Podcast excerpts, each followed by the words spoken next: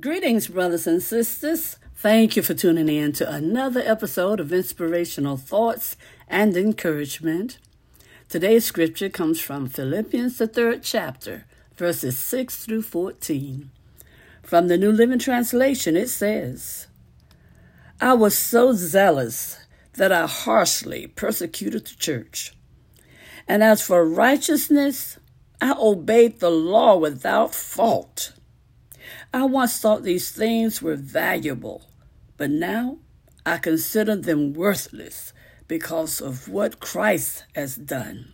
Yes, everything else is worthless when compared with the infinite value of knowing Christ Jesus my Lord. For his sake, I have discarded everything else, counting it at all as garbage so that I could gain Christ and become one with Him. I no longer count on my own righteousness through obeying the law. Rather, I become righteous through faith in Christ. For God's sake of making us right with Himself depends on faith. I want to know Christ and experience the mighty power that raised Him from the dead. I want to suffer with Him sharing in his death, so that one way or another I will experience the resurrection from the dead. I don't mean to say that I have already achieved these things or that I have already reached perfection, but I press on to possess that perfection for which Christ Jesus first possessed me. No. No, dear brothers and sisters, I have not achieved it, but I focus on this one thing forgetting the past and looking forward to what lies ahead. I press on to reach the end of the race and receive the heavenly prize for which God, through Christ Jesus, is calling us. Oh, hallelujah. Thank you, Lord. Yes, Lord. Mm. Father God, we pray that you'll bless the readers, the hearers, and the ones who obey your mighty, powerful word, Lord God. We pray for the courage to always be obedient.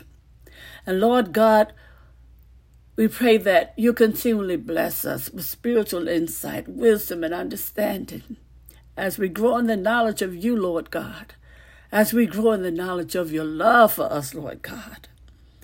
This we pray in the precious name of Jesus, your Son our Savior. Amen and amen. Thank you, Lord. Thank you, Father. Brothers and sisters, what three goals would you set for your life if you knew that you could achieve them? Think about it. Would any of them be spiritual in nature? Well, the Apostle Paul was a goal oriented person even before he became a Christian and he understood which pursuits were the most important.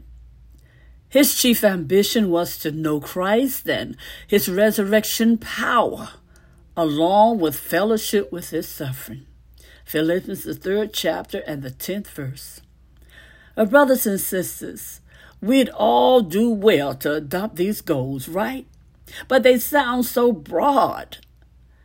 How do we put them into practice? Well, first, we, it's important that we understand that a goal is a purpose or direction which we work. Amen. This concept is fairly easy to understand when we're talking about some specific objectives like going to bed earlier or washing dishes every day. But what steps would we need to take in order to achieve spiritual goals like Paul's? Success requires choosing steps that are specific, are reasonable, and most of all, measurable.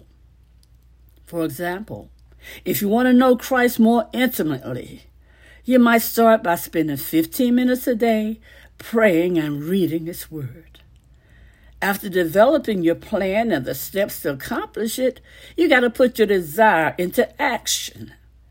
If you don't take the necessary steps, brothers and sisters, it will simply remain to be a wish. And no one develops intimacy with Christ through good intentions, right? It takes commitment, it takes diligence, and it takes perseverance. Oh, hallelujah. So, brothers and sisters, if you feel as though your faith is weak, it might be because you've lost sight of your goal. No one intends to slip into complacency, no. But unless you set some specific goals and work to achieve them, you'll just drift through life and miss the reward of knowing Jesus Christ intimately. Think about it. So set your goals, brothers and sisters, and be specific on how you're going to achieve them to develop intimacy with the Lord. Amen. Got to get that intimate relationship. And when you do, you'll have a blessed journey.